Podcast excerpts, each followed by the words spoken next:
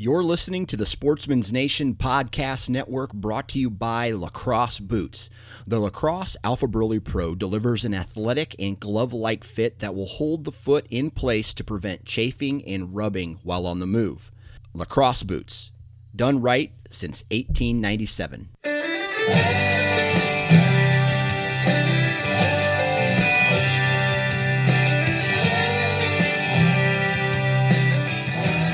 All right, guys, welcome to another Land and Legacy Habitat podcast here on Sportsman's Nation.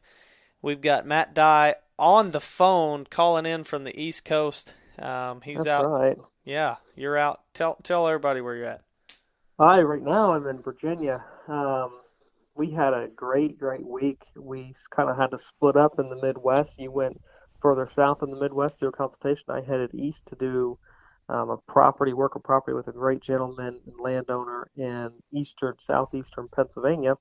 Then hang out with the family for a couple days and then head to Ohio, southeast Ohio, to work a property um, this coming week. So we've been busy and traveling and touring all over the place. That's right. Uh, and part of that traveling last week was uh, something so exciting for us because we visited Mhm. with Justin Adams and all the other people at Pure Air Natives. Um, and that's a company we've been working with now for several months and have been working on developing some seed mixes for um, all you guys, all the listeners, all the properties we reach and with our clients, and pretty much anybody who's looking to improve the landscape and improve their land. And this is something that I, you'll clearly hear it in the interview with Justin, the excitement Yeah. in our voices when it comes to um, un, unveiling the mixes that we've come up with. Uh, I think we're just getting started too. Um, and and when we talk about, and we'll kind of, we don't want to give it all away, but there's really four main mixes that we're talking about, and one of them's an edge mix, and then two phases to prairie bedding, whatever you want to call it, a bedding mix, a prairie mix, a pasture, warm season pasture mix for the guys that are cattle country, and then a screen mix. Um, and these are all designed to improve the habitat, but also be perfect for the role that you're going to plant them in. Um, and the and the huntability of farms too. Like that's that's the the cherry on top. that's right. Uh, and I don't, I don't want to give it away, but obviously Yeah. again we are super excited. But it's- you'll you'll hear that. It's one that. of my favorite podcasts to date, if not right there. I, I know it's in the top Which a- three. yeah, which is a powerful statement because there's there's been I guess I guess we're uh, What is this? 76?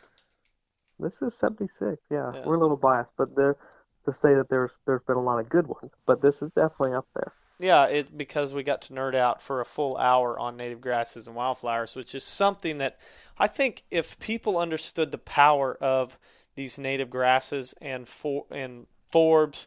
One guy commented lately on our Facebook page, Matt. He said, "I love how you guys use forage and forbs so much." Um, So I Mhm. just did it again for him. But um, the wildflowers, the forbs, uh, basically all that in in one word, forb and grasses mix to where we have just an overabundance of food and cover um, for for so many species. And I've asked this question before, but it, what happens if you walk away from your farm tomorrow or something happens and you leave? What's your legacy? What's what's the impact that you put on there for better or worse?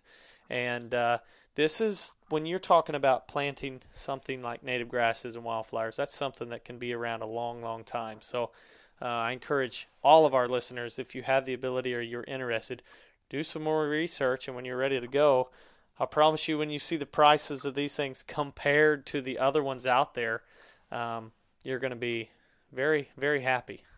Yeah, and I, I think really research and, and take to heart what is being talked about with the blends, and then how they're broken down in a price structure, and then again how you're implementing that that package basically across the entire landscape because it goes a long, long ways. Oh, so so much. And so we'll let you guys listen to the full interview with Justin. But before we do that, Matt and I were on the QDMA module number seven. We've got one more That's after it. this.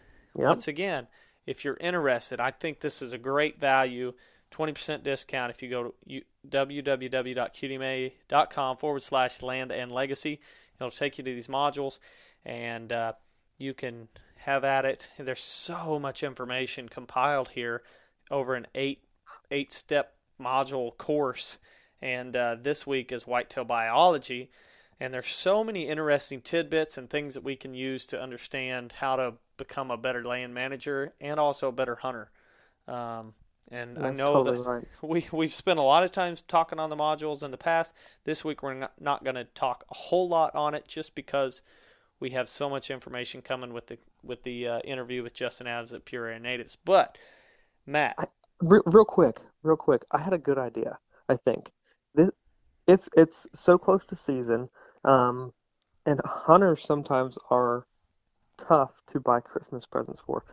And if you want to share the gift of education and knowledge, this is actually a decent gift for someone or a new hunter to get them started and give them a good basis before season starts of why hunters do what they do, um, and to understand the the game that they're chasing. So if you're looking for a gift for someone, maybe it's your dad you want to help educate, um, or or a landowner, share this with them. Get it out there. yeah, Um, it, it might be able to help them out, give them a different perspective on things. the gift of education. That's one thing I used to like. Oh, please. Oh, in don't- college, don't, yeah, for Don't bother. Ugh. Yep. Yeah, don't even try to humor me. But now I'm like, I find myself being that person that's got a bookshelf full of books, and I'm like, oh, oh yeah, you. And you talk a little bit, and you say, like Zach Shermer has one of them, one of my favorites from this year's reading. Um, he's got it right now. That's uh, the Journal of Henry Schoolcraft through Southern Missouri, and Mm-hmm. I just find myself being the guy that says, "Oh, I got a book you need to read." Somebody says, "Don't even humor me," and so, uh, but no, I think that it's a great value, and it's also a great tool um, to educate yourself and and be a better deer manager. Um, For sure. So, what were some of your? Do you have any of your favorites? There were a couple things that stood out to me. I'm not going to go into a lot of detail, but some of them were the tarsal glands.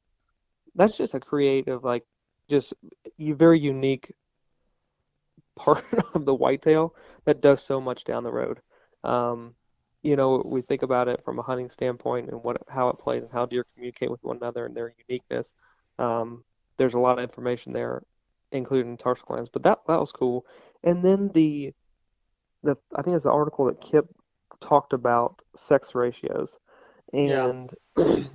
but basically the, how over time a lot of the deer kind of auto correct a little bit, um, which I don't think is talked about enough. We, we you know as hunters we we um, we want to make the most conscious effort we can to take the same number of um, bucks and does over time. But if you come into a system or an ecosystem and, and you're extremely skewed, you need to weigh that and, and do your part to help control it. But know that from this research, this this information, this article, that they're going to help auto correct that or offset that um, over time as well. So um, it's not like doom and gloom. It can be corrected, and they're going to help you in that situation almost.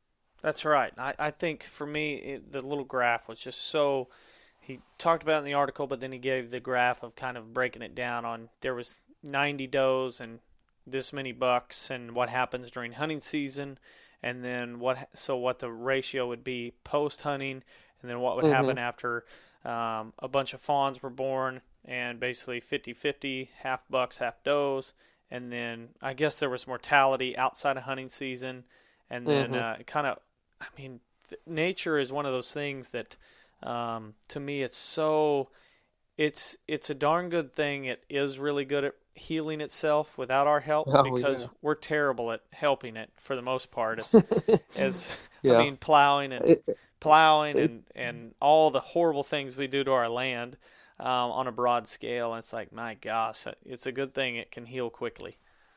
Yeah, we we have like as a land manager, just like not even you need to be a manager of the land. You just need to get it back to like the parameters in which it will autocorrect and heal itself. It, it's And sad to say that, sometimes You're, you're some good. of the best management that a person could do is to stop managing. Yeah.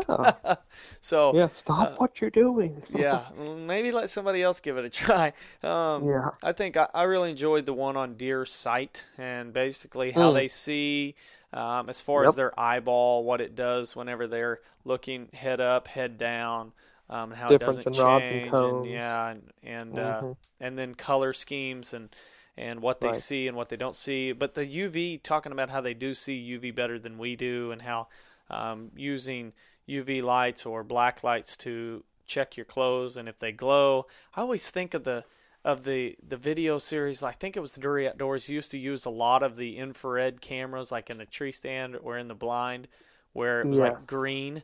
And Yeah. some guy would be wearing a top that you couldn't see, and, And- his pants were Yeah. like like glowing and uh, Uh-huh. it's like man that that right there that guy needs to use a different detergent or do something to to knock that down so i thought that was really cool um, Yep.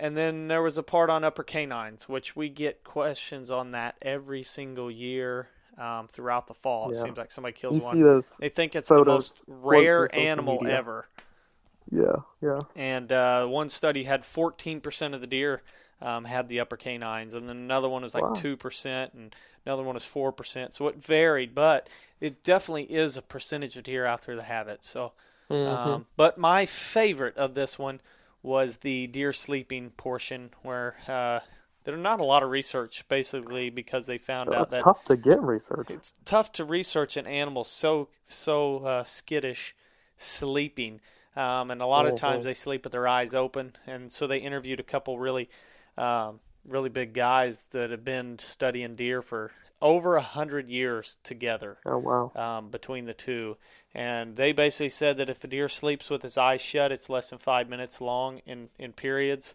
um, they kind of are fidgety sleepers they move around a little bit stand up stretch stand up, pee, and and do all kinds of stuff. Um, They're like the old guy in deer hunting camp. yeah, yeah. snore, snore, snore. Wake up, wake Yeah. up, and sit there. Snore, snore. Wake up. And so like uh, they sleep with their eyes open a lot, and they sleep kind of sprawled out, or head tucked, or head out on the ground. Um, and so that was just really interesting to hear those those stories about what they'd seen. So overall, I thought it was a great module. Um, there's a lot of really good information in there. I wish we could have spent more time on it this week No doubt. but we have so much great stuff happening with Pure Air Natives, and so I hope you guys really listen to the entire podcast to hear the pricing and what's specifically in each blend. And then And what it's gonna achieve for you. and that's right. And I think you need to also, if you're, because we're gearing up, you're buying your seed this fall, you're planting from November to, to May typically. Um, and I encourage you that when, if you are dead set on using a specific type or whatever, maybe it's not even pure air, pure air natives, check out the price differences because I'll promise you, um, I haven't found it myself of, of uh, better value out there. So um, it's definitely definitely something you should check out. So, Matt, anything else you want to add to it? I'm just gonna say, you guys go ahead and enjoy and leave us comments and ask us questions about these types of blends. You'll see them incorporated this fall onto some of our film series. But um, on social media, let us know what you guys are thinking about them. And again, any questions, comment, let us know. Yep, sounds good. Well, you guys enjoy. Before we get started on this podcast, I want to remind everybody to pay attention to the pricing um, through the blends and also note that there is a 10% discount to all um, listeners and people that follow along that when you purchase and make your order from Pure Air Natives for these blends and you mention Land and Legacy, you will get the 10% po- uh, 10% discount. Also, note that uh, although it was not mentioned much in this podcast, Pure Air Natives also has another company called DJM Ecological Services Incorporated, which works a lot on establishing natives, timber stand improvement, prescribed fire, um, wetland restoration, all kinds of big projects um, throughout the country. And so, if you're interested in tackling one of those big, let's say it's a uh, huge TSI project, um, it's worth a phone call because all listeners that mention Land and Legacy get a 15% discount on the work uh, through DJ, DJM. So be sure to check that out. Pay attention to the to the prices, and then I, I encourage you to compare it to other other mixes out there that you may have looked at in the past and thought, oh wow, I'm not paying for that. Because I think this is right in your wheelhouse if you are interested in establishing some natives, and the sticker shock got you. I think this is a chance to really get some uh, some great blends for a much more affordable price. And I think that all goes with deer hunters um, deer hunters establishing this um, because we cut out some of the species that are really really expensive in the in a native wildflower um, blends um, that you often see. So we went with some very affordable um, species, and so uh, you'll definitely see that when you check out the pricing. So enjoy. All right, welcome to another Land and Legacy podcast. We're going to call it the Habitat Heroes podcast since it's Habitat our habitat Heroes. since it's our habitat focused podcast. It's the alliteration. Keep That's up with it. the H's. And so uh, I'm here myself, Matt is here. and then we also have our guest Justin. What's going on, Internet? Yeah, there you go, Justin from Pure Air Natives. And we have spent the last couple of hours up here in St. Louis, beautiful, beautiful city, north side, right? Very north side, absolutely. Strong north side. and we have been on on a couple different properties, a couple different places, going over kind of uh, the native grass wildflower restoration um, process that Pure Air Natives is all about. And uh, needless to say, you guys thought we nerded out about butterflies and, and deer and stuff like that, but you really have no idea how much we can nerd out about true. wildflowers and wild and, and native grasses, all native, of course. And uh, so today has been a, a very uh, fun day for Matt and I. We've seen a bunch of different stuff that you guys have had your hands in, but um, Justin, kind of just give us a background on, on what you do here at Pure Air Natives. Well, the the most basic thing we do is we sell native grass and wildflower seed. Um, you know, we also have live plugs, as you guys saw from the greenhouses as well. But um, we're really involved in the, the native prairie restoration, and uh, we sell our seeds through cost share programs with the USDA, NRCS, FSA, MDC, all the different programs out there.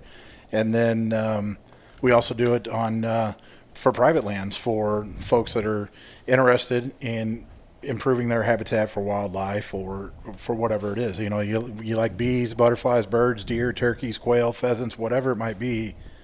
Natives is the place to it is the thing to plant for that wildlife. It's like the foundation for me. It's, and It- we've done what? This is 76 podcast 76. So Yeah. by now, hopefully, they know that that natives is the foundation. Hopefully, and this is like the the introduction into why. diversity. is the- Diversity. diversity of natives is kind of what it's all about. Now, That's now for I know sure. you guys you guys say diversity a lot, and, and I hear it all the time on the podcast. But we actually have mixes that are called diversity and high diversity and medium diversity mixes and prairie mixes. So Love as you're going to see, uh, hopefully this afternoon, we're going to go out and see a, a highly diverse prairie restoration that has 56 species of native forbs in that plantage. Wow. Wow! Wow! Wow! Wow! Yeah. So Uh, definitely something I, Diverse. I, I'm excited about. Yeah, no doubt. Diversity. I think at one time, when you think of the food plot world, everybody's like, oh, it's diverse. It's got four species. in it." and you're like, four species? Lame sauce. And so, uh, and even in the food plot world, like, Even in the timbering world, like o- o- only people really are focusing on you know, the enhancement of the all these oaks and everything. It takes all kinds of kinds. Yeah. in, in in their respective areas to make proper habitat, right? absolutely. But that's that's where this kind of talk and, and the natives and kind of comparison to the food plot world, um, it's it's apples and oranges. It really is. There, there's so much more that you can do in in creating a better habitat with natives than you can do with food plots. And not to knock food plots, it's a great no, supplemental they have their food place. source. Absolutely. But but natives can be everything Mm-hmm. that that food plots can't be. Well, and they kind of they check two boxes, and, and most most of the types of plantings um, that, and especially some that we're going to talk about today. But um, it's it's a cover deal and it's a forage opportunity. and we're always talking about maximizing acres. And if you could have both of those in one acre, whereas if you compare that to possibly just a food plot, you just have one of them. Right. And, and both are nutritious, both um, are attractive. So you know, we love we love both though. And and the key word to that was the native because when we when we look at let's just walk through the process of establishing a food plot. You have a species that's probably not native, so it's not adapted to that soil, and you plant it. You have to a lot of times prepare the soil by doing soil tests and trying to get the pH somewhere where where that plant would like it. So you may have to add fertilizer, you may have to add lime, you may have to put all that input into it. you you mean add more money to it? Add more money. Oh, Let's okay. just Yeah, yeah. simple Okay. terms. Add right. money to it. Yeah. And then you plant the species, and if it turns off hot and dry, and that species isn't adapted to it, let's say a soybean, since that's one of the most common things, you add all the inputs to it, and then it turns hot and dry, and you have this plant that is starting to wilt. And then you look over, and you see something that's a native that's just like Well, we covered it was it- made for this. We covered Right. it last week in the podcast. We were talking about you know the timber harvest and then comparing what's growing in there in these tough conditions this summer with the lack of rain, the heat. It's thriving. It's doing great. It's deep rooted. It's set for this type of climate that we have. Uh, whereas poorly prepared food plots aren't doing well. That's right. Yeah, you're you're essentially what you're doing is you're trying to fit a square peg into a round hole. You're Bingo. trying to take something that's not adapted and force it to work on your piece of property. That's right. And You're it- putting a band-aid on a on a big gash that needed a lot of stitches. Right. And uh, to me, that's why I get so excited about natives. And and then you look at it from the aspect of going, okay, the food plots provide great forage for the deer. Um, then once it makes pods, it's good for the deer, some birds, um, turkeys. It's not great structurally for like poults and things like that at, a young stage when when the turkey poults are small. And then what's it do for the pollinators, the bees and the and the butterflies? Not a lot Relatively nothing. and uh, and so then you look at it and you're like, nah.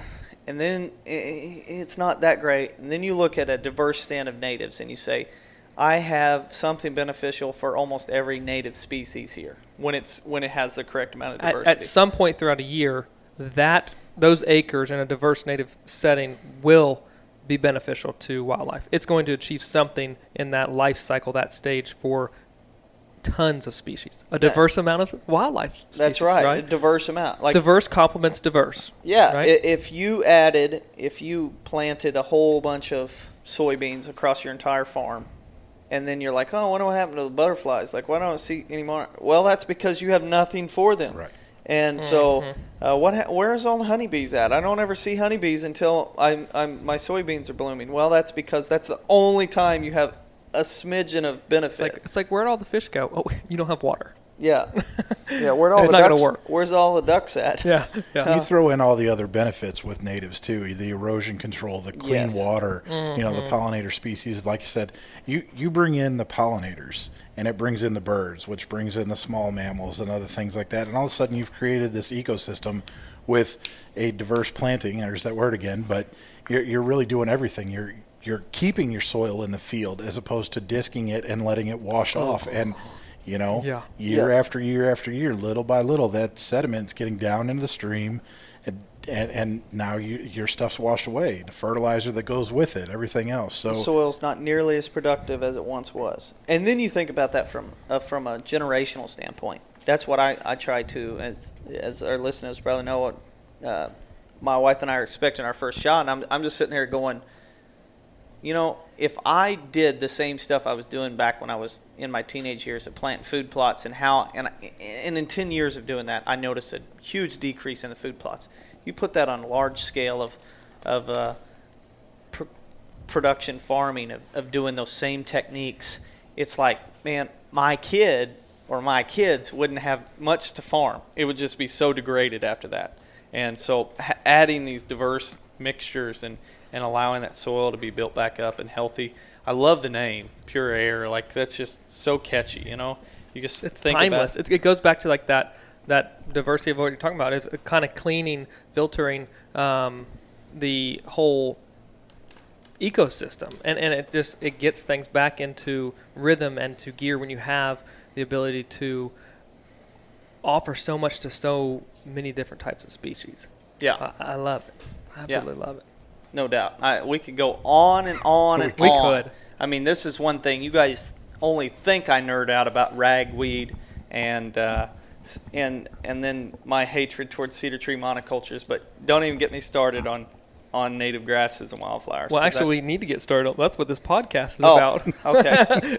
you're in, you're in luck. Oh, sweet. We have a whole hour to talk about this. That's So, right, that's right. Um, to me, this is just one of those things. So before we really, as Matt likes to say, dive on into this, Justin, give us a little bit of your background on Pure Air. How long you been here, and kind of what your role is here. So I'm the marketing manager here at Pure Air. Um, I have been working here since the beginning of 2018. Um, a little bit about why I'm here is um, Pure Air, prior to me getting here, did a lot of work with landowners through cost share programs. But with my background and knowing about, uh, I'm, I'm also the president of a QDMA branch here in St. Louis. I know you guys run your branch too. So, you know, QDMA club right here. Woo woo. But um, so knowing that I was trying to um, create better habitat for my uh, for the hunting purposes at my property, um, I really got into natives and and especially because I don't have the big tractors and the big equipment to do a lot of food plot stuff. So I'm looking at ways that I can do this from a more realistic standpoint. That's something that's going to be beneficial. So I really started diving into natives and uh, learning as much as I could, and really fell in love with what Pure Air is doing and what uh, the direction they want to go with bringing the native uh, planting into wildlife more for the hunters and, and the landowners out there as opposed to just the, the guys that are running through the cost share programs. Yeah. So, and and I'm here to do that. Um, I can talk about wildlife and, and deer hunting and, and planting for wildlife all day long, every day, and I love it. Yeah, that's It's- right. It's fantastic. it's it's always very uh, I appreciate it when you meet somebody who gets to do the, their passion as a job because that's what we get to do. We get to do our passion as a job. You're the same way, and you, just think about. We haven't said it yet, or I kind of touched on it. The generational mindset of natives. It's it's something that gets planted when you plant a native like native grass a prairie restoration. You plant something under the proper care at the beginning. You plant something that could be there for a long, long time after you, as long as somebody didn't come in and plow it under. History proved that it was a sustainable ecosystem until we came and destroyed it. But we can we can do what Pure Air Natives does, and we can restore it, and then bring it back, and have years and years and years and years of incredible habitat. The, the great thing about a prairie restoration or you know natives for wildlife it's, it's kind of one and the same there but the great thing about it is you don't necessarily have to have heavy equipment to do that you don't have to disc the ground there's ways to plant these seeds are so native native seeds are so microscopic so tiny that as long as you can get that seed to touch the soil you're going to get some growth out of that and then the way you maintain that over time is through fire or through mowing. Everybody's got a lawnmower, right? You know, Yeah. you can pick up a riding lawnmower fairly cheap and cover a couple of acres, no problem. So you can maintain that and develop your prairie without needing heavy equipment to do that. Um, in a lot of cases, you can go out and, and clear some ground through herbicide and then come through with a fire and you can get natives depending on what's been there in the past and what's Yeah, been planted sure. you can get a percentage of natives to grow back and you can start from there and, and continue maintaining that Add without the need for needed. a fifty thousand dollar tractor, you know, a, Mm, a fifteen thousand dollar drill. All those things don't have to play into creating some of the best habitat there is for wildlife. which Absolutely. is which is funny because like as well we'll talk about you know some of the forbs that are in here are like extremely showy and beautiful to just look at. And it's like how do why why do we get away from that where we took something that's not native and put it into our, our environment and said oh that's pretty. And but we took away the very thing that's like oh my gosh that's breath like takes your breath away honestly um, and that like I said, we'll, we'll discuss some of them. Um, but the flowering is like It's almost like throughout this whole summer too. You want to say, listen up, fellas, landowners, hunters, that your wife, you're trying to find a way to get your wife on the farm. Listen up because native crank that radio. native right now. wildflowers is, is a possible way to do that. When you tell her the impact you're making by planting native grasses and wildflowers and what that's doing for the soil and the water quality and the insects and you tell her the big picture of how beneficial it is to the whole system now the smidgen part of that is it makes your honey better but you tell her all that and she goes well that's really cool i want to see that and she's, then you she's get gonna say, why didn't you do this first? yeah right. Hopefully, right? Because I mean, it's logical. In in the long run, it really is logical. Yeah, it's one of those things that you just it's it's big picture mindset. It's and it's long term and it's long term. for So, sure. for sure. yeah. Which I think is why sometimes that it does. I think that's that kind of caveat to the, the question posed earlier. It's like, why don't we do it? Well, I think because it's a longer term mindset, and not that it doesn't take you can't have success year one with it, but it it takes some time to see the maybe the longer term benefits. But my gosh, we're we're so like just driven to Immediate short-term- gratification. there we go, immediate gratification you can on equate everything it, we do. You can equate it to planting trees, right? I mean, Yeah. that's going to be a long term. You know, you're dedicating some time, some commitment to that tree to get it to maturity for whatever, whatever kind of mast or, or whatever it might be Mm-hmm. for any type of tree planting. So, you know, a, a native species, generally speaking, is going to take a few years before it's mature. So Yeah. you may not get flowers year one. And when somebody sees three foot tall, quote unquote, weeds growing Yeah. out in a field, they mow it down. It doesn't look pretty, you know. Yeah. Um, and then these flowers, when they do bloom, may only bloom for two months out of the year. You know that may happen in early spring, and and then they don't bloom again until next year. So it it could very well depend on the time of the year somebody visits that particular plot. They may never see a flower on it at all. Yeah. Um, you know they've Good missed point. it. Very So good point. so there's a lot of things that kind of factor into potentially why we've gotten away from that. Um, you know, America's love affair with turf grass has, has been ongoing for years and years, and, and that's kind of choked some things out. But there's there is with natives, there's a commitment level that, that you have to be willing to put into before you see those results, and that's generally going to be a few years before you see the picturesque magazine cover type, you know, prairies that you're looking for. I, I can't remember. It might have been Doug that called it the blue stem blues.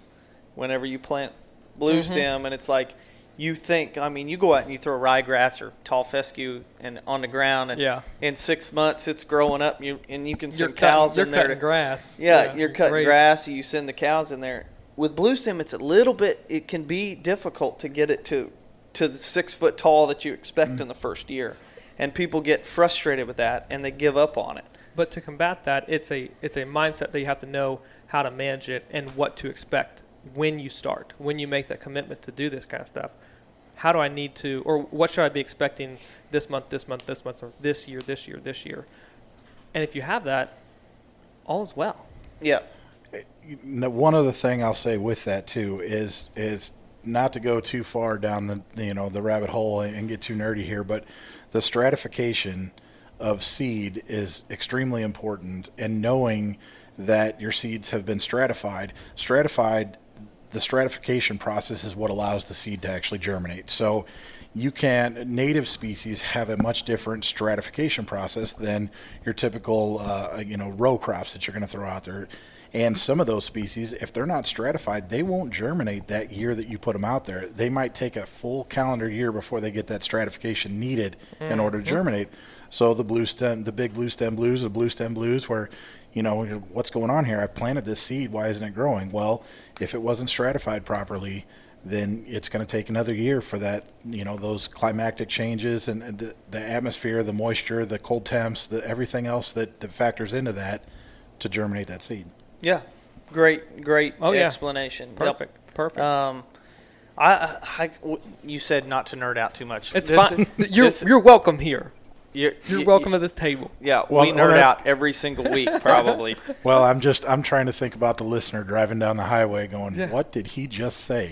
Hold on, Just, just Hold on, I gotta pull over. Is that isn't Did that a he cloud? say and seed? yeah, right? Yeah.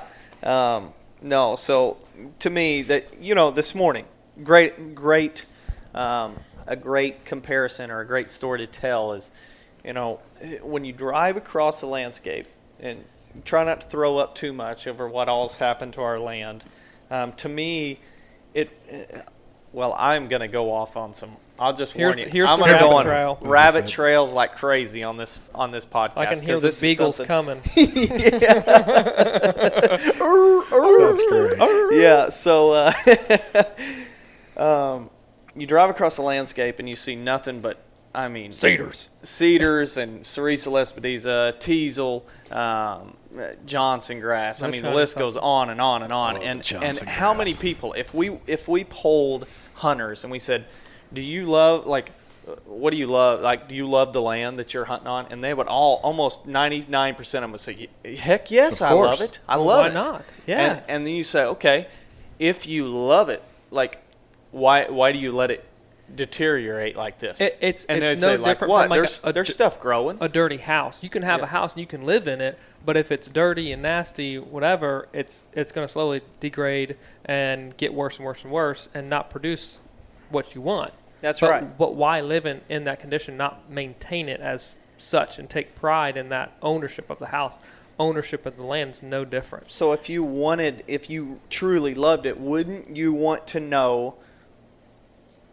To me, is going. I want to know what was there before it got screwed up, and In and some to- cases, it's I want to know if it's screwed up. Yeah, and and so then it's like, okay, if you're in Ohio, Alabama, Florida, wherever you're at, Michigan, Missouri, you I think it should be our duty to understand what that landscape.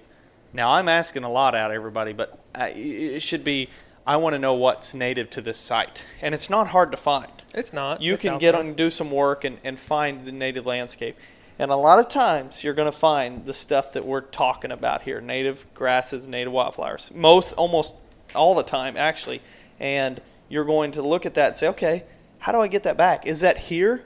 Or, or do I need to plant it? or am? I too far removed? And that Yeah. you brought it up earlier. Sometimes you can do that in some sites that haven't been too far removed from this native habitat that was originally there. You can do some work, and we we talked about it, spraying out cool season grasses and having Yeah. that seed bank regenerate. But in other cases where it's been so far removed, or this the um, the farmers come in and just and destroyed or ruined that seed bank, you have to then go in and plant it. That's why we're here today to talk about it, talk about the benefits of it, and then basically those situations that you need to plant and what it is to plant.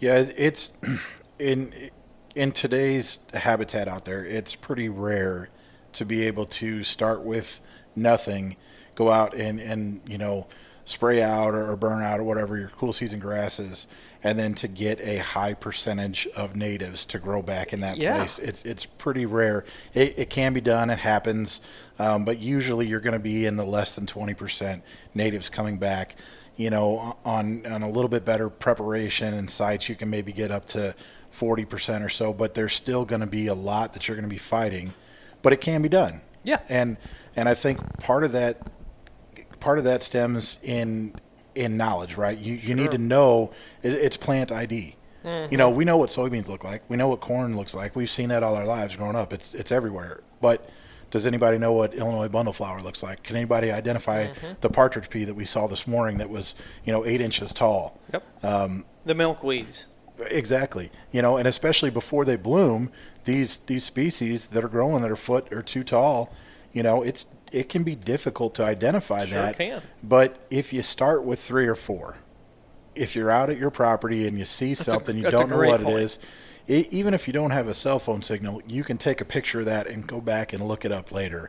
You know, but we've got apps. If you've got if you've got the ability to open the app, open the app, take the picture, identify it right there where you're standing. Yeah. But start with two or three or four that you see a lot of out there, and and start making. You don't have to go out and do this entire thing in one season or one year or even one weekend. Pick Just five, make an effort. Five species a month. At the end of the year, you got 60 species that you know and can identify. Good math, Matt. Thank you. Um, I was going to break out the calculator. That's right. We're 23 minutes into this, and, and Oh, if you're gosh. like, if, if people are like, man, these guys are going to ramble on about native, stick with us because later on we're going to discuss the blends that we have worked with Pure Air to come up with that that anybody can plant and and have huge benefits on their place with, whether it's 20 acres or 5,000 acres.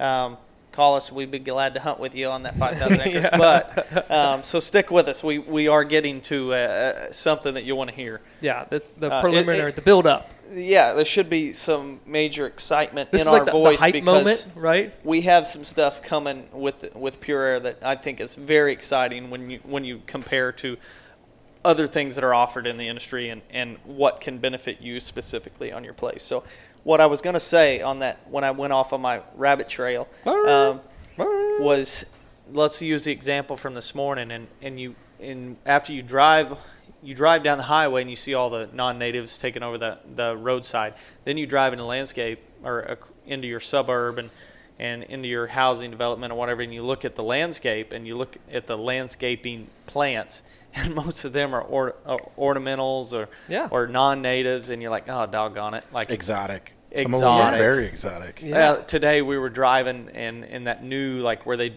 built up the median and planted all this stuff. It was uh, what did I say? It was it was uh, it was some We just traveled uh, traveled too many miles. I don't know. yeah, that's right. Um, Reed's canary grass. Oh, yeah, all that clumped up. Yeah, roundabout. And uh, there was a lot of like uh, other ornamental species there, and it's like you know what? It's going to take a lot of these species. You see them drying up during the winter. I'm fighting it uh, in the house that we bought had a bush that's non-native, and it cannot take the heat at all. So it's like constantly trying to water it just to keep it alive. So Sure. I have to hear my wife say, "I can't believe you let that bush die." Sure. And then you look at the natives, and you're just like, they're thriving in this stuff. They are. It's and we stepped out of the maintenance. the first place that we stopped. We stepped off the porch and saw butterfly milkweed planted in his landscape, and there was four monarch caterpillars right there. Yeah. And it's just like, how? right there at the house. I Right mean, there at the a- and this this wasn't this wasn't a uh, uh, we weren't stepping out on a farmhouse where we were out in a field. This was No. this was mulch, manicured This is landscaping done anybody's around, house. Right, this was done right around the house, uh, landscaping to make it look nice, but had had some butterfly milkweed grown right there, and like you said, we had, we had what four caterpillars Four. right there within a three foot, maybe two foot area. Yeah. Yeah, and they're all what- probably there because it's, it's no one else has it. But regardless, it, it just shows and proves that listen, you can have natives, you can plant them in a landscape setting, and they're pretty, they have their function, but it's not as much maintenance either because they're suited and adapted. Yeah, I- and going back to that question you ask all these hunters, do you love land? They'll say yes. Well, talk is cheap. Let's prove it now that we love it, and let's start trying to plant stuff that, that is beneficial to all of our uh, native species. They're- it's their tagline: "Plant your legacy." That's it. That's it. You know, uh, we talk about you know how they thrive in, in drought conditions and in these Yeah. types of you know you get into late summer. I mean, how many areas in the country right now are struggling because of no Tons. rainfall? And and these species have been adapted thousands and thousands and thousands of years. They have most natives now have a root system that is so complex and so deep mm-hmm. that turf grass and and most annual row crop plantings can't even compete with that. These native plants, the root system and the the root wad, I guess if you will, you know, is is can be down six, eight, 10, 12, some of them 15 and 16 feet deep. They're Yep. gonna find water. There's no there's Somewhere no along doubt that- about yeah. it. They will find water that that the surface of the you know the soil up top has dried out days and days ago. Yep. But 10, 8, 6 feet deep, there's moisture down there, and those plants are thriving because of that. That's right. I, I, you've got that picture you have at your booth that I just, I still yeah, at think NWTF about. when yeah. you guys just stopped and and you know Yeah. staring at the root Yeah. system on that, and then to see you know turf grass over on the side with a six inch or eight inch root I system bet, on I bet you listeners are like, you know, they had the, uh, oh gosh, what was that famous picture that's always in the movies or the posters, like Farrah Fawcett or something like that, like on, on the wall? It's Yeah, the we grew up with that poster on our wall, looking at the root, The root system. system. Yeah, just Yeah. laid in bed My at kid night. will. Oh, look at the root system. yeah, that's right. Look at the difference. Yeah. Yeah. Compass plant has like one of the deepest ones that I know of. That's like could Mhm. be 16 foot deep, and it's just like And, Hey, and that's it's a, doing that's so a well bright, right now. showy flower that puts on, you know, a beautiful bloom, attracts, as you saw this morning, Tons. tons of pollinators. I mean, bees Yeah. were everywhere across Yep. some of that stuff we were looking at. Butterflies flying around, birds eating every insect they could get their beaks on. Yeah. I- I mean, it was just, it was literally buzzing with activity there that, you know, you wouldn't find out in a fescue field or, or you know, out in a cedar monoculture. You just, you don't see that. Yep. Yeah, and and so for the cattle guys, they're the guys that are listening that have cattle farms that are trying to manage their properties for both wildlife and the cows. When you talk about the benefits of the native grass and wildflowers for the for the wildlife, then you will briefly touch on it because this is a hunting and habitat focused podcast. But talk about the benefits of native grasses and the wildflowers to cows and how they can fill that void of the summertime blues that cattle farmers face when they are planting and grazing these cool season perennial pastures, the tall fescue, orchard grass, even the red clovers mixed in, that all kind of shut down during the summer months in the heat, especially. And then you look at the native grasses that were thriving, and you want to talk about some gains during the summer months when normally, if you're your conventional farmer looking at these perennial cool season grass pastures, and during the summer months you just try to level off, and you're just like, I hope they can just keep their weight. Maintain, right. We just want to maintain. And then you look at native grasses, and you sent the info to me of the guy that had three, almost three pound gains. Right. with ye- with year- natives, right? with month natives. after month, on you know he wasn't just say sustaining, he was growing, he was putting on That's weight, right. and and uh, you know you just can't do that with these cool season grasses, especially that time of year. Yes. you know. it- you, there's no other way to do that Uh, to put on to have gains, and those are massive gains for, Those for are cattle. huge gains. I mean, that's money made right there. But what gets me is just the, the, the logicalness of it, or the lack of it, I guess, is let's graze cool season grasses during the summertime. Yes. During the warm What season. what gets What? me is What? Why? let's plant native or let's plant non-native perennial cool season grasses in a yard and then gripe when it's and it's trying Yeah. to dry up during the summer months and you're out there watering it like crazy. I gotta water this. Well, yeah. Like, trying to have- psych it out, psych out the Yeah. grass, thinking it's still a cool season and it's, Yeah. it's gonna supposed or it's supposed to continue growing. It doesn't make sense. Don't, don't work like we, that. we use a lot of time and resources, uh, uh, you know, just uh, generally speaking, the general we use a lot of time and resources trying to keep uh, non-native and cool season and all these things that shouldn't be there growing and shouldn't be doing what they're doing just to keep them alive, just to keep them sustained and maintained. Yes. We, we put a lot of time, effort, and money into that. I, I laugh when I when I see people or talk about trying to plant like a glade. There's glades across the country, but where we're at, there's a lot more of them. The, the Ozark glades, and and you have these areas for the people that don't know, very shallow soil, very dry, almost desert-like grasslands, and uh, naturally speaking, native speaking, it's got little blue, Indian grass, big blue, some some switch grasses there. Also has tons of cone flowers and all kinds of other wildflowers, and they just grow naturally. They thrive on Mm-hmm. it.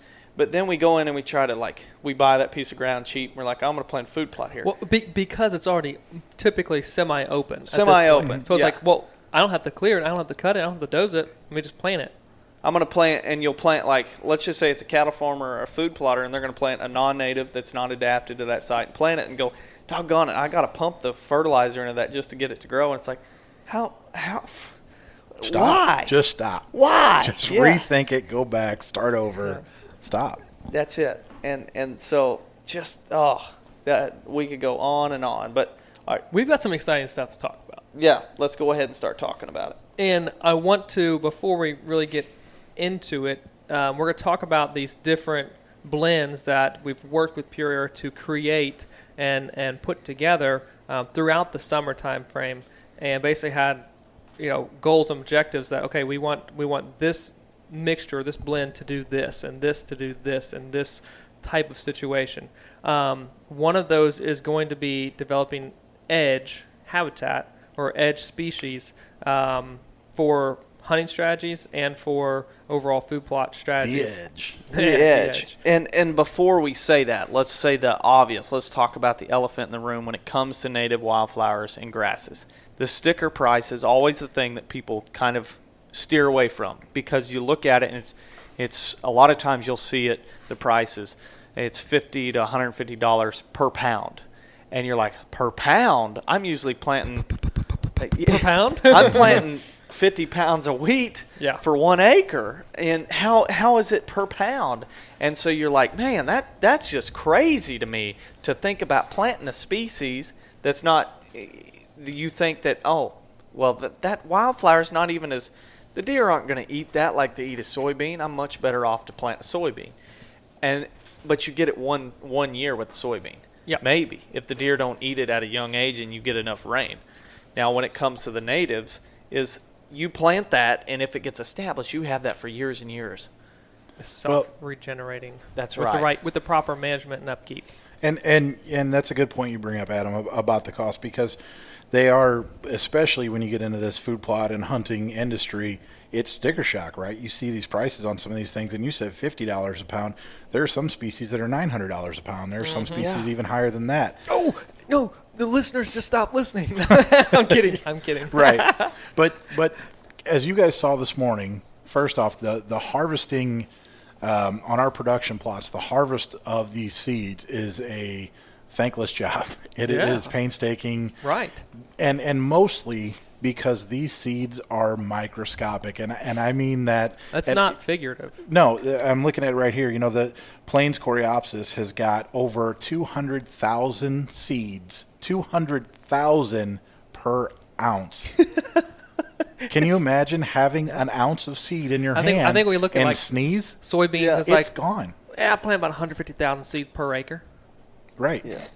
That's in not- comparison to this, Right. Right. An ounce has Yeah. over 200,000 seeds. There, I mean, uh, there's there's thousands upon, you know, Black Eyed Susan's got almost 100,000 seeds in it per ounce. So you're talking about you don't have to buy a pound of seed or, or to uh, f- to plant something especially in in in all our cost share mixes. You know, they're they're putting together uh, right now. Um, everything you plant, like the monarch species, the monarch mix is a big one right now. It's a minimum of 20 species, right? That mix, when it's said and done, is only going to be four or five pounds total. You know, it's going to have a couple of ounces of this and three ounces of that, and you know, maybe a pound of grasses total in that mix, and then it's going to have you know ounces of forbs in it. So um, when you when you hear that price, there's a lot of factors that go into that. It's, it's the harvesting, the collecting, the amount of seed that you're uh, that you actually need to plant is very minuscule. You know, we send out bags of four pounds for an acre, and somebody calls us and says, "Where's the rest of it?" No, that's the, uh, trust me, that's all you need. That's Yeah. that's more than enough for what you're doing. Yeah. Um, you know, so and then on top of that is natives aren't grown like soybeans are grown or corn are grown. There's, you can't go to every corner, uh, you know, every uh, They're uh, not out there like they co-op used to be. a- and and buy those natives and just pick them up anywhere. You're not going to go to your your big box store and pick up seed packs full of natives. You're going to get um, you know all the other stuff, the more uh, ornamental and exotic and non-native stuff Yep. in a seed pack that that people want to see. But these natives aren't sold like that. They're not collected and harvested and and so that factors into the price on some of this stuff. But we've put together, with your guys' help, put together some excellent uh, packages for, um, you know, guys to get started. Very cost effective Yeah, too. and right? and hunters and land managers like it serves a purpose for us. Yes. Like what we do on a, on a daily basis. Um, so I want to say real quick before we get into talking about the the mixtures itself. Um, we have done a portion of a podcast, podcast number 62, on edge habitat and edge species and developing edges throughout a property. And some of what we're going to talk about is going to be included in there, and you can go back and reference that podcast um, in association with these blends or one of the blends that we're going to talk about. and I think this edge blend that we're that you kind of touched on just a second ago. When we think about a food plot, think of all, how many times you see it. You have 70 to 100 foot tall trees straight down to a food plot, and they plant right up to the trunk of those trees As close as you can get. as close as you can get. More and then you sit there and you watch the center of the food plot do really well, but the edge just is terrible Crummy. And especially in the fall crops. Yeah. And you're like, why is it like the trees? It's under the drip line. They're competing with the trees, but I'm still going to plant it because maybe there's a chance I can put enough fertilizer on it to do, to do well. Encourage, coach And it along. Why, why do we do that? That's just a waste of money every single year to fertilize, to put the seed down, and it provides very little benefit to the wildlife. Mm. So how can we Well, improve they, that? They bypass it because it's not even the most nutritious and go to the center of the field. it's the it's the opposite of the edge effect where Yes. we don't deer are often called creatures of the edge but it's not because they prefer the edge and that's where they make their living it's because there's a lot of species that aren't necessarily throughout the landscape The rest of it. the rest of it like when you look at the amount of sunlight that hits the edge of a food plot from from coming in from the side there's a lot of young forest. There's a mm-hmm. lot of regen plants. There's a lot of early successional plants. And then you move 50 yards into the timber and you don't have that. And it's because it's too much shade. And so we can design something and- and come up with something. I guess we didn't design it. God designed it. But we came up with the idea to try to plant other species that are going to do much better than your fall plots. Well, the, re- the you know, the reason uh, us food plotters we want to plant up to the edge, or, or in theory, the whole point of that is to maximize your space, right? There's no Sure. trees growing there, so I need to plant something there. They want as much as they can get for it. Um, well, this edge feather, these natives are going to maximize that because you're clearly not doing it with your soybeans right up against the tree line, under the drip line. You know, Yeah. you can see it. What's even what's what's neat is I've been to some properties recently where they've got a massive couple of trees growing, and and they don't have a very defined tree line, so you can see the circle. Oh, yeah. Of the drip line Oh, out yeah. into it, it's not Yep. just one long wood line like you would normally see along a field edge, but instead you see it's almost like the shadow of the tree, but it's not it's not a sunlight issue. It's the Correct. drip line, it's the resources that it's competing for. Yes. and uh, and and that's really easy to point out and see that you've got three foot tall soybeans out here, and you've got a foot tall soybeans or, or foot and a half tall soybeans And underneath they're all that drip wilted.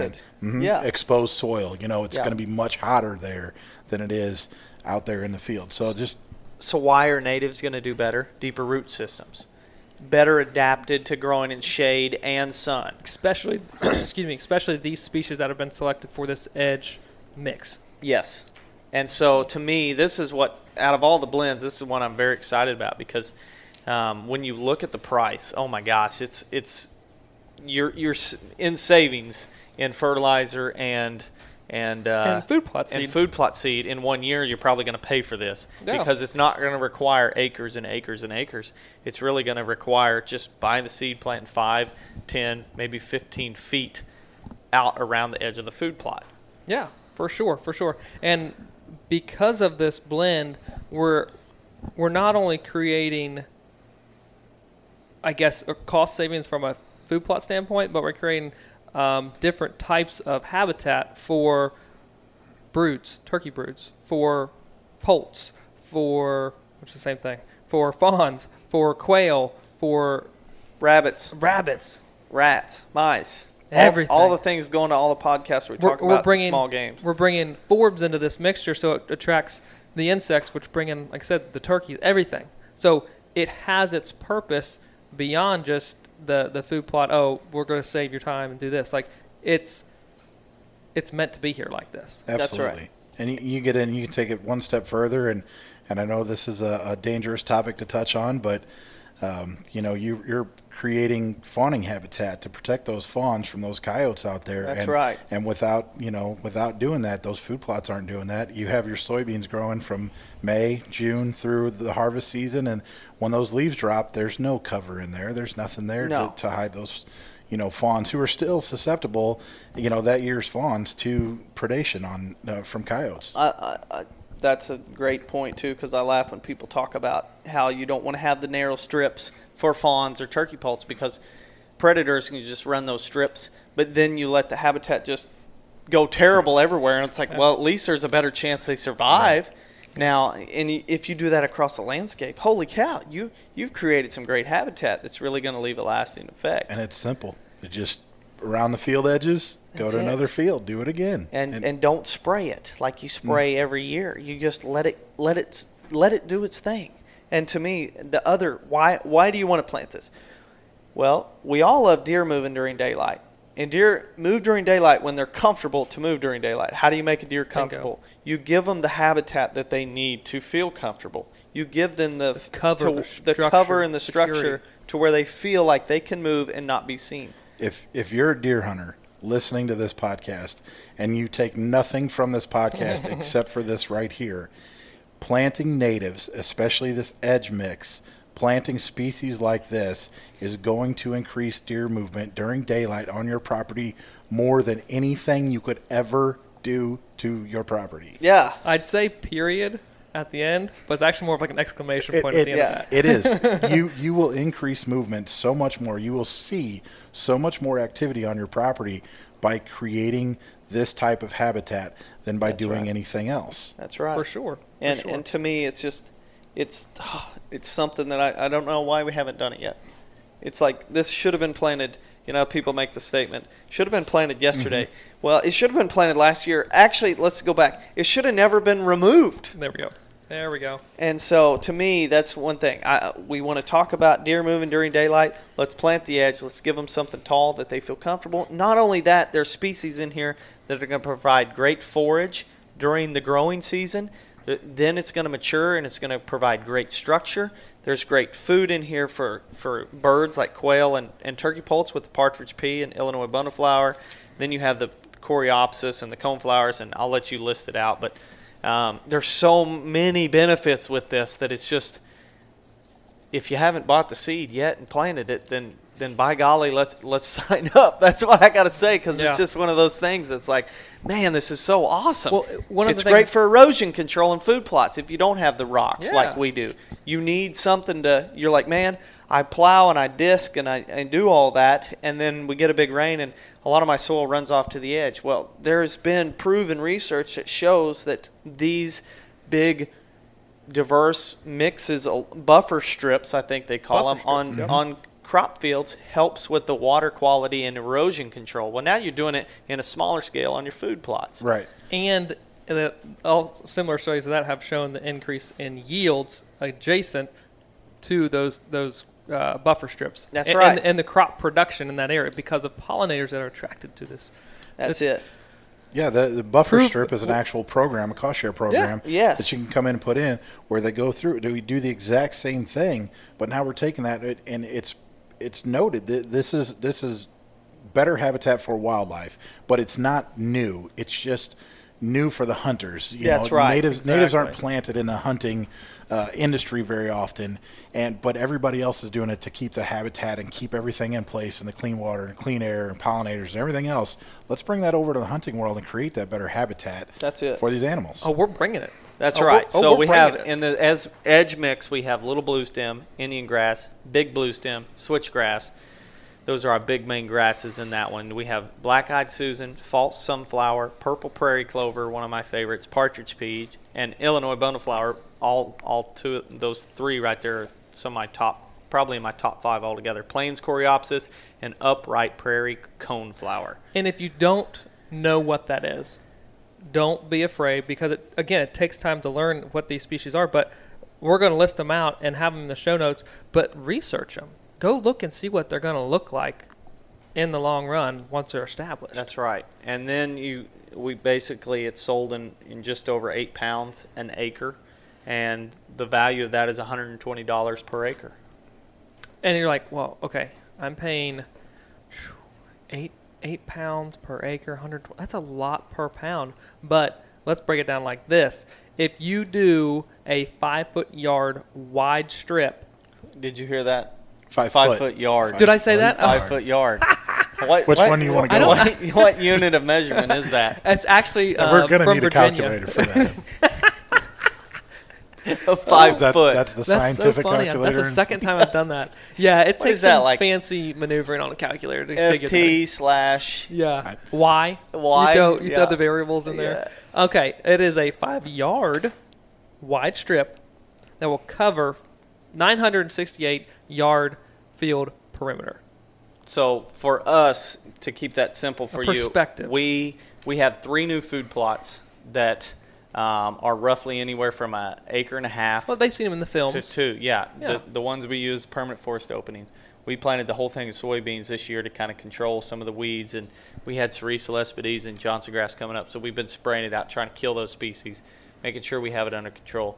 But the five yard strip all the way around these three food plots, which are anywhere from an acre and a half to two acres, all three of those add up to almost that. So we're Yeah. buying one acre worth to plant these three food plots. All So- like in eh, right. It, it's for five yard wide.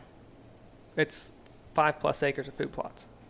Yeah, almost Al- almost six acres of food plots that with one or, or yeah one bag or, or this eight pounds, one hundred twenty dollars per acre. That's what we're planning, covering that much ground. That's Yeah. a lot. That's a lot. So it wouldn't take a lot of the edge blend to improve your farm and make deer more comfortable. If you if you don't have that many acres of food plots or field edge, split it with a neighbor. Find someone in a, a deer co-op. Say, hey, listen, I, I want this in my property, but I can't use all this seed. Find Or someone plant else. the whole field. Or plant the whole field. to me, you know, that, that's where like or we make ha- the strip wider. we have a bedding blend and kind of this this idea, but shoot, you could bu- you could plant the whole field in that and have a great. I mean, Well, so many thing. benefits Six- to wildlife. Sixty percent of this this blend right here is under three foot tall. So when a deer beds down, he Yeah. lays down, he's gone. Yeah, You can't see him in this. And to me, it goes with the whole okay diversity. Like switchgrass and big blue stem and all that's great for cover, but there's no, there's not hardly any beneficial forage wide. Correct. That's what and that's what we see in the and typical then if CRP. you plant straight monoculture of it, it can get so thick the deer don't want to even walk through it. So this diversity of bunch grass and and forbs and and broadleaves all mixed together is ideal for for all the wildlife. So let's create that, and that's why we have so much diversity in that mix. The next right. one, we have the trail screen. How many people, deer hunters, have planted a screen to try and hide them? I mean, it's so new Well, this year. better like- better question. How many people plant one every year? yeah. Yeah. How many people in, plant the one same spot, every year that really provides nothing other than screening? Especially after the first frost. And so Whoa. that this is where ours is a little different because it's like it goes back to that managing every acre, every foot for the wildlife. Why not plant something that's also benefiting the wildlife? May not be the white-tailed deer specifically, but you should still. I hope you're still concerned about some of the native species there, as the rabbit, quail, uh, another s- songbirds, whatever it is. And so you plant it, and you're trying to just plant it every year and it, and it blows over and you're like, oh man, that really didn't work when I needed it. But adding the diversity and adding some broadleaves in there um, to where they're structured to where it can stand up during during the uh, the winter months. So we have wild golden glow, false sunflower, big blue stem, switchgrass. That's the one you see so much. Um, Illinois bundleflower and partridge pea. And people are going, what in the heck is Illinois bundleflower and partridge pea doing in there? Well, and then they're looking up. That's a, and they're a gonna foot say, tall. Yeah, why? And you're, you're. I have that in a screen. Are you kidding me? Why'd they put that in there? Yeah. Well, it, it's grown waist tall, waist tall, and it looks like it's got soybean pods all mangled together. Yeah, yeah. And I'm talking about the Illinois bundleflower. That's because it's providing food for a lot of your other species. You're having more rabbits, you're having more quail, you're having more songbirds, whatever it is. We're just about improving the landscape for all the native species. So that's why we add this other stuff in. And having those legumes into the grasses is the diversity, and that's how it naturally grew. So let's put it back in there. You know, uh, part of this too is with the different species and the different heights, you're going to create something that's going to stand up and stay standing up. And, Yes. and, and because these are perennials, they're going to be back year after year. You're, you're looking at you know planting it once and it's going to stand up. Where you get into some of the switch grasses and some of the other things, and you plant that monoculture, it doesn't have the strength in the understory of that planting to stay up, or or, or you know to it, it may droop, it may sag. You get snowfall, which you know we didn't have much of this year, but in certain Right. areas of the country, you get you get a foot of snow or two foot of snow, and that stays down and it's never back. So um, there's strength in having those smaller, those shorter species in there. And if well. I'm reading this correctly, switchgrass is the dominant species in, in this mix. Right. Um, so that's the one that everybody wants to plant. So you still have the dominant switchgrass, but we've mixed in other species to really benefit the wildlife. And if we're really talking about it fine tuning it, we have legumes in here which are going to fixate nitrogen, Which which, are feeding our grasses. grass. Yes. Bingo. So And you know, you touched on it a minute ago too, but you get into the monoculture of switchgrass, and over time, that's going to thicken up. And a lot of people don't know Oh, that. And switchgrass is a great in in the hunting industry right now. Switchgrass is the grass. You know, it's it's that It's the hinge cutting I- of grass. really, I hadn't heard. exactly. So, uh, and people want to buy that and buy that more. and plant as a monoculture, but you're gonna your deer are gonna avoid that as it thickens up. You know, the first couple of years you'll be fine, but as it reseeds and as it grows stronger and thicker, it's going to be something that they can't get through. They don't deer like to feel safe, but they don't want to be in the thickest Constrained. You know, right, exactly. They need a point of exit. They need to Escape. kind of be able to see, smell, hear mm-hmm. what's coming, but happy have the ability to escape Right. easily. and, and a real thick stand of switchgrass that's Not you know that five, conducive. six, eight years old. That's just going to get avoided. There may be one trail that goes through there, but that's it. Yeah, that's right. So, man, oh man, I'm excited about that one. So then we go into another blend, which is called the Prairie Blend or Bedding Blend, whatever you want to call it. We look at it because it's it's a kind of the step process of of restoring a prairie setting. Well, and I think th- this, we talked about it earlier about you know why we've gotten away from it a little bit, and and that's sometimes the maintenance that takes or the the process that takes to establish. And this one goes into a little bit more detail of what it takes to get this blend up and going for the long term benefit of it. We did a lot of research and a lot of talking um, with people who are planting and establishing diverse stands of basically a prairie blend just like this and said, What do you guys recommend? What, what, again, what's the phases or do we do this all at once? What's the quickest way to get an established and prairie? best way. Yes. Yep. We didn't say, but the tall screen is 160 per acre. Once again, how many guys are ever even planning? An acre's worth of a screen, right? yeah, no doubt. So I guess my question to that is, uh, which I know we'll get, what kind of bagging sizes can we can we have these in?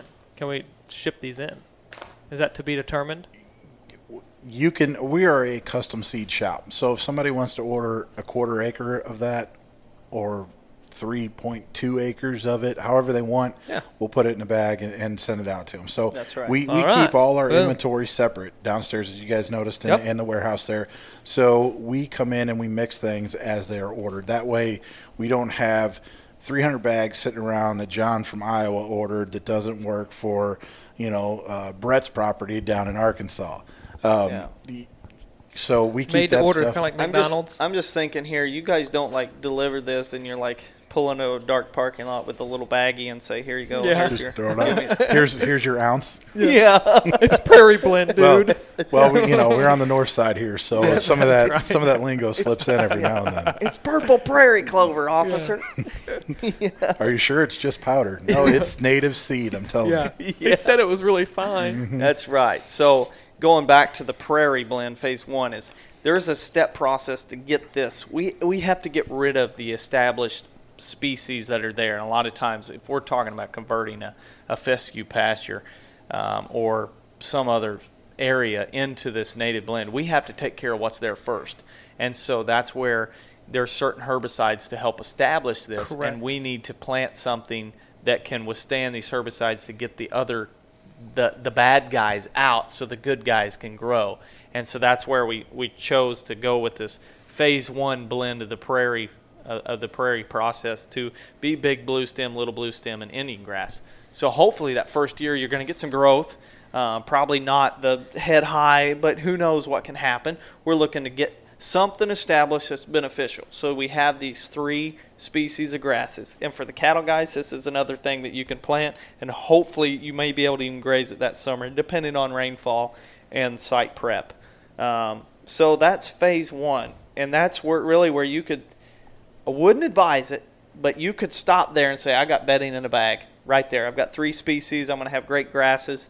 Um, and you, of course, you're going to have some other stuff fill in over time, but that's kind of the start of of the prairie process That's, a, phase that's a foundation. That's it. Right. That that gives you the structure and the cover that a lot of people are looking for. But again, what we want to do is look back at nature and say, what, how did, how did, how did it do it naturally?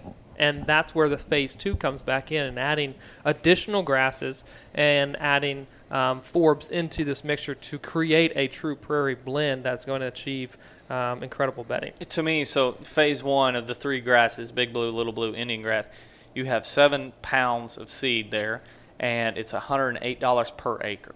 And Yep. so a lot of times, I think I think we've all been guilty of this. Me especially of going and looking online at native seed and going, "Whoa, it's only 48 bucks a pound." Okay, but then it requires six pounds per acre.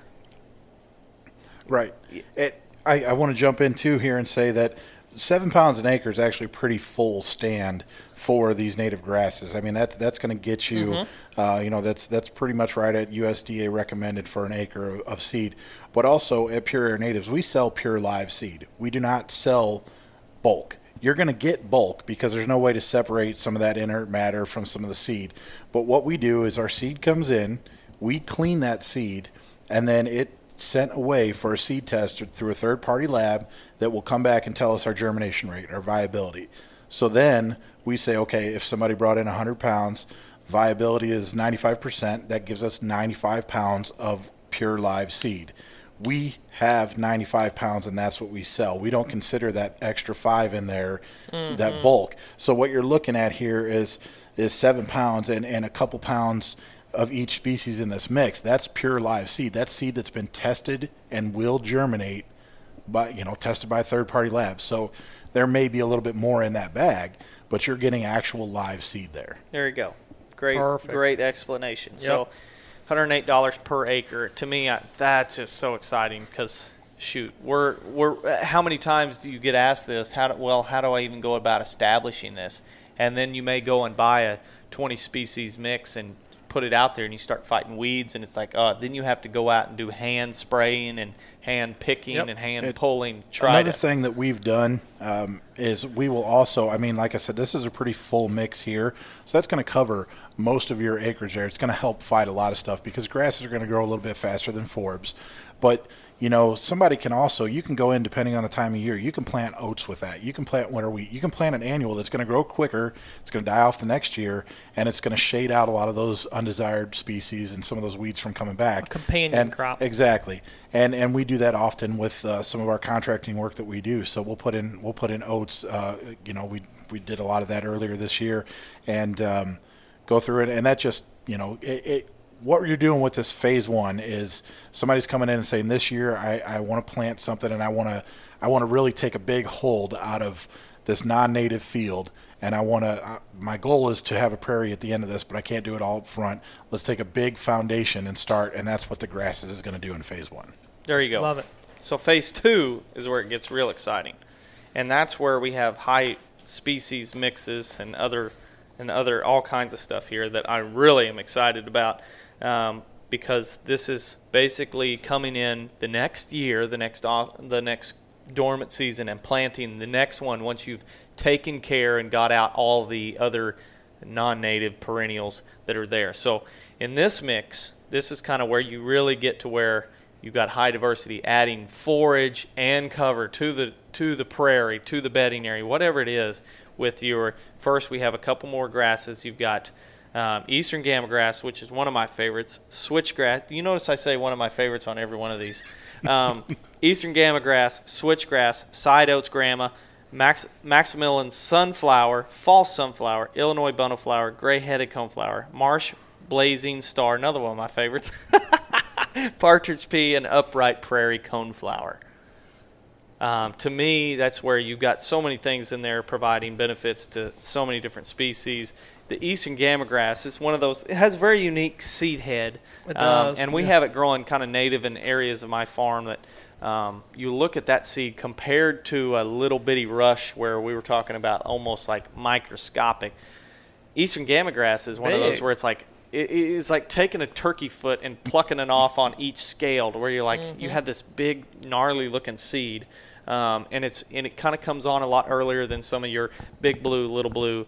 It's it's starting to form clumpy bunch grass in a little bit earlier in the spring or eh, in the summer to where it's going to provide probably more structure for the fawns and turkey poults early on while the others are getting established. Then you have switchgrass um, the side oats grama, and then you go into the sunflowers, then the bundleflowers, and the coneflowers, and ah, I mean, what what else can I say here?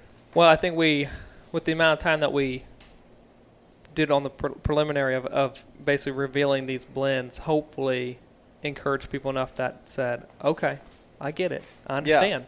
I And- understand and- why all this is your here. prairie. And this also helps with the whole sticker shock. You could buy the first one. You don't have to buy it all the same year. You buy Yep. it the first year, and you say, okay, Maybe you go mow a few more yards or buck a few more bales of hay or whatever it is, so you can buy the next phase two the next year. Phase two could be three years down the road. Yeah. Four years down the road. You have a native grass stand that is going to be there year after year, and it's fighting back all this, you know, all, Yep. all these undesired species. You can be spraying it with herbicide, making sure you have all these noxious weeds taken care of. So if, if there's areas that you want to create bedding that have tons of open ground, you're like, well, I can't plant all of it. I, you know, maintain its food plots. This right here, and and you don't have a natural seed bed already. This right here is is your go-to. Yeah, and and then you get this established. Oh my gosh! And then then if you want to add, I know you guys aren't a tree farm, but you you love the land as much as we do. You want to add more diversity. You could add plum thickets or other woody species Gray into these dogwoods. pra- into these prairie things to where you have that diversity of You never Like, go home. You You, never- just stay stay at your, your property the whole time. That's I mean, right. Justin's gonna bed down and Yeah, out that's there in no right. prairie just, blend. just you know, pull up my chair and, and sit down. That's right. That's right. I, I think, and you just all of a sudden there's going to be you plant all that, and you've got the native prairie, and pretty soon it's just like, holy cow! I've well, what- I've built an ecosystem by planting something. Yeah, and, and you want to talk about achieving something and feeling something like uh, of of excitement. Yeah, it, it's certainly certainly fun to.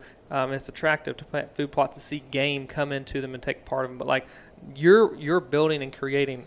I lo- I love the hashtag plant your legacy, but you're you're building, like I said, an ecosystem that not just one species is going to come to, but it starts from insects all the way up into mammals, and you t- you take a huge part of that responsibility in planting that and managing a property in a native state. There are no awards in land management. There are no Grammys. There are no Yet. Oscars. Yeah, there are yeah. no. I, I guess you could win Conservationist of the Year or whatever. But really, there's no big award. The, the award that we look for is the award that Mother Nature approves what we've done. And the first day that we, once we get this established and we get our prairies, if you will, established, and the first bobolink that comes flying through, I'm going to probably wet myself with pure excitement of going, holy cow. I've never even seen a bobolink. I, might which be is able a, to find one and see if I can just get it to fly by right, in front right. of him and yeah, a released bobolink. He comes out of the out of the cage, a few feathers flying out. I'm going to say there's and something then the wrong film with that crew thing. comes out of the woods. Get it, get that shot. He's Yeah. paying himself right now. Yeah, that's right. And so that's what it's all about. And so I'm so 100%. excited. Before I forget, if you want information on these Yes. mixes and you're ready to order, when is the most popular time to order this this these Well, species? it- Yeah, that is one thing I wanted to talk about. Planting dates for native species is is completely opposite of what you know with row crops and any Yeah. other flowers and things. Native species get planted in the fall, in the winter time, and then they will germinate in the spring and start to grow. So the official, I say official, unofficial uh, planting date in the Missouri area is November 15th. Um, essentially, we're waiting for the dormant season, and and then planting can start happening. Now, the majority of planting happens usually in February, January, and February time. Um, but people will start buying seed anywhere from you know now through through uh, March 15th is the last official day of planting season. But then, if you're planting with a drill, you can get some, um, you know, some leeway where you can get into May, and then even the warm season grasses can be towards the end of May a little bit. You know, it really kind of once you start getting on the fringes of those planting dates, really depends on the weather and the soil conditions. Right? That's right. Yeah. Sure. Yep. So, but the heart of the planting season is going to be November 15th through March 15th. And that's, I mean, that to me is just like perfect timing. You're trying to wind down on on hunting, or maybe you're just getting fired up. But kind of that that winter time frame, planting your natives, so you have something to plant even when you're not focused on tr- traditionally planting. Yeah, and I think it's important to note that we will be doing additional follow up podcast on the proper establishment of how to get these things going and maintenance required to um, basically get these plots long term benefit condition wise So ready to rock and roll. to get in touch with Pure Air Natives to start ordering this and getting ready for the next window. the next uh, window. Of course, there's people on staff to walk them through the process as well. I believe Absolutely. um, that can kind of tell you, okay, what's the site look like right now? What you need to do to prepare for this. Uh, of course, six three six three five seven six four three three. That's the number to reach Pure Air Natives. It's the office number, yes, sir. That's right. And then you can email sales at pureairnatives.com and also visit pureairnatives farm.com. That's right. So We are uh, we do not do online sales as of right now. We're, we're trying to change that with the uh, the website. Uh, um, you know, as the changes come along there, but because we are a custom seed shop, you know, it, it's difficult to have online sales when people don't necessarily know what they want. And so we like to to talk to people on the phone, figure out what it is they need. You know, we, you guys have talked about it in the recent uh, uh, food plot podcast about what's the best thing to plant. Well, we get those phone calls too. What should I plant? Well, Right. there's a whole list of questions that we need to go over about your site and what's there before we can say this is what you got, this is what you need. Um, now I know we've got these particular mixes here. You know, folks can call in and, and ask for that specifically. We know what's in it. It's not a problem. We can get that mixed up and get it sent out right away. But if there's something in there that you, that you don't want, or there's something in there that you there's something not in there you want to add to it, or you just want to make your own mix altogether, we are a custom shop, so we're happy to talk to you on the phone and, and walk you through any of those questions you might have, and then uh, get that seed bagged up and sent out to you. Awesome. Justin, we thank you so much for coming on. Hopefully, everybody enjoyed it. I know I sure enjoyed the heck out of Oh, it. yeah. Um, this is something that's near and dear to my heart, and uh, I just love talking native grass wildflowers and the need to bring them back.